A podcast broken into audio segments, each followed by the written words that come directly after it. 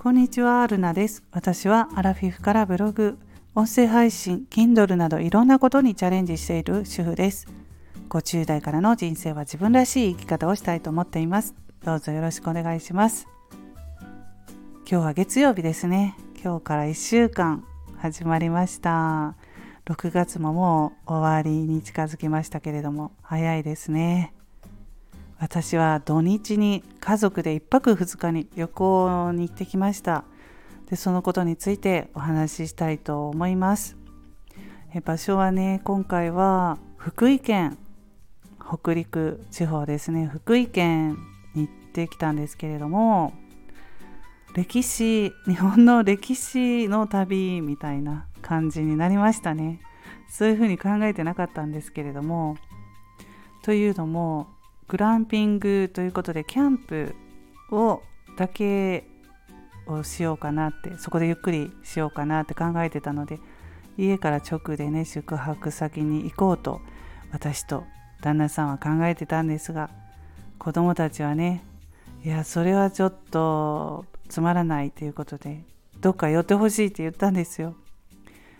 まあ、大体どうですかね旅行って行き、まあ、1泊2日とかだったら行きどこか観光地1つ2つ寄りますか皆さん旅行行く時車なんですけどね今回は車で行ったので。はい。まあサービスエリアも寄りますよね。普段食べないソフトクリームとかも食べたりとかできるのが結構旅行の楽しみなんじゃないかなとも思うんですけど。そうソフトクリームとかも食べてましたね 私。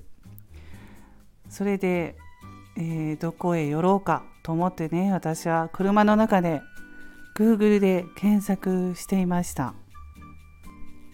子供はね、まあ、若いのでインスタ映えするところあるといいなと思ってたらちょうどねそういうところがありまして。まあそれがね遺跡だったんですよね。一条谷朝倉市遺跡。っていうところがあるんですけれどもねそこにインスタ映えするようなところが場所があったのでそこに行ってきました。一条谷朝倉市遺跡っていうところが福井県にあるんですね。初めてなんですよ。福井県は初めてじゃないんですけどやっぱりねその行ったことのない場所その県でもねありますよね。まだまだありますよね。うん。なので知らないところこれからもね探していってみたいなと思ったんですけど、まあ、そこにその遺跡のところにえっ、ー、とね風鈴がたくさんあって飾ってあって風鈴ですね。であと和傘和傘綺麗な柄の和傘が置いていたのでそこがねまあインスタ映えするんじゃないかと思ってちょうど娘もね良かったと思います。写真撮れてね。で風鈴の音がねいくつも風鈴の音が重なってすごくね音色綺麗な音色に癒されましたね。普段あの風鈴ってね私家には夏置いてないんですよ。でもね小さい時実家に風鈴いつも夏に飾っていてで夏が来たなって風鈴の音を聞いて思っていた子供時代をそういう旅行先のね風鈴の音聞いて思い出したりとかしました。はい。まあそれであの城下町のね跡っていうことでね日本の歴史を身近に感じましたけれどもね。あんまりまあ歴史は詳しくないんですけど年齢も年齢でまあ私50歳なのでうん若い時よりも興味がある。うん興味あります。ああこういう暮らししてたんだなって、まあ、日本の歴史ですよね。うんそういうこと思いながらね本当にね広い敷地をね歩く歩く歩くという感じではい歩いてました。うん、でまあそこではそんな感じだったんですけれどもうん、でグランピングに行って、まあ、ゆっくりできました、うん、もう普段ねご飯作ったり、えー、洗濯したり家事忙しい日常それをしなくていいのでね。何もしなくてもいいというもうほんと主婦はゆっくりできるそんな旅行がいいと思います、うん、グランピングのキャンプキャンプなんですけれどももう食事とかも全部用意してもらえるっていうそういうプランだったのでね。はい。ゆっくりできました、うん、自然豊かで野うさぎうさぎなんかも出てきてねほんとこんなの初めてでした。50年生きて起点のうさぎに出会ったのは。はいそんな風景を見て子供も喜んでましたね。でまあ帰りにね永平寺に行こうっていうことで永平寺ですね有名なね。初めてです私。うん。なんかねまあ特に永平寺に行きたいっていうふうには今までは思わなかったんですけど友達がね永平寺いいから行ってみてって前に勧められてたんですよ。でまあそれを思い出して帰り永平寺お寺ですよねうんまあ寄ってみようかということではい永平寺に行ってきました。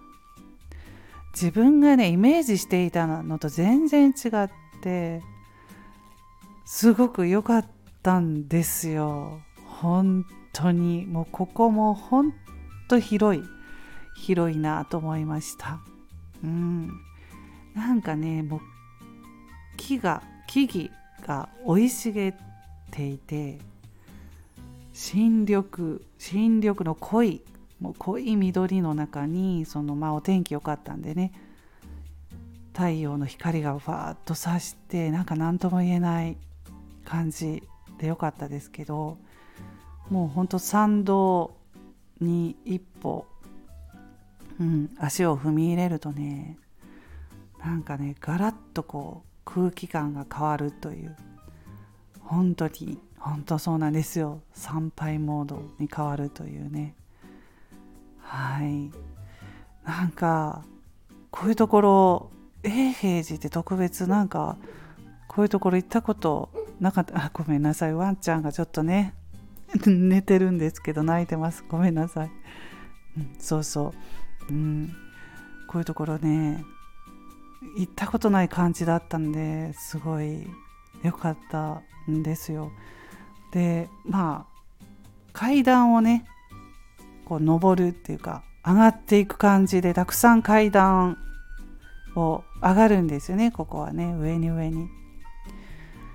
でね三昇格っていうのかなそういうまあ大広間が最初あったんですよ。でそこ天井にねすっごいたくさんの日本画が天井に書かれていて何百枚ともうそれにもう見とれましたね。ほとんどが花鳥風月なんですけど。うん。本当まあここももう本当に日本の歴史を身近に感じるという。はいそういう体験なんですけれども。できたと思うんですけれども。でも本当浄化され心が浄化されるというかね。いろんなことを思いますよね。こういうところに行くと。うん、これからの自分の人生だったりとかね。そういうことを思いました。そんな旅でした。はい。ということで、まあ、いろんなことをね考える旅になりましたけれども。健康で本当足腰が丈夫だったらもうお寺巡りもできるなと思って今回ね本当ね年齢重ねたら考え方が変わってくるなと思ってね。若い時に同じ場所に行っていてもこの年になると本当考え方が考えが違うので思うことが違うんですよね。でまあ御朱印。よく御朱印巡り、えー、厚部。厚部ですよね。してる人とか聞くんですけど私の友達は永平寺永平寺を勧めてくれた友達が御朱印集めしてるって言っててあんまりそのことに興味なかったんですけど今回永平寺に行ってまあそのねご夫婦でそこもやっぱりね同じ年代でご夫婦とか、まあ、友達同士ですね女性の友達同士で来てる人も多かったのでなんかこういう御朱印を集める旅もいいんだなってやっぱりいいんだなと思いましたね。うん、もう心が浄化されるしやっぱりうんねなんかすがすがしい気持ちになりますので。はいそんなことを思いました。ちょっと今回長くなりましたけれども最後まで聞いていただいた方がいらっしゃったら本当にありがとうございます。それでは今日はこの辺で終わります。皆さん今日も素敵な一日をお過ごしくださいませ。また次回の配信でお会いしましょう。ルナでした。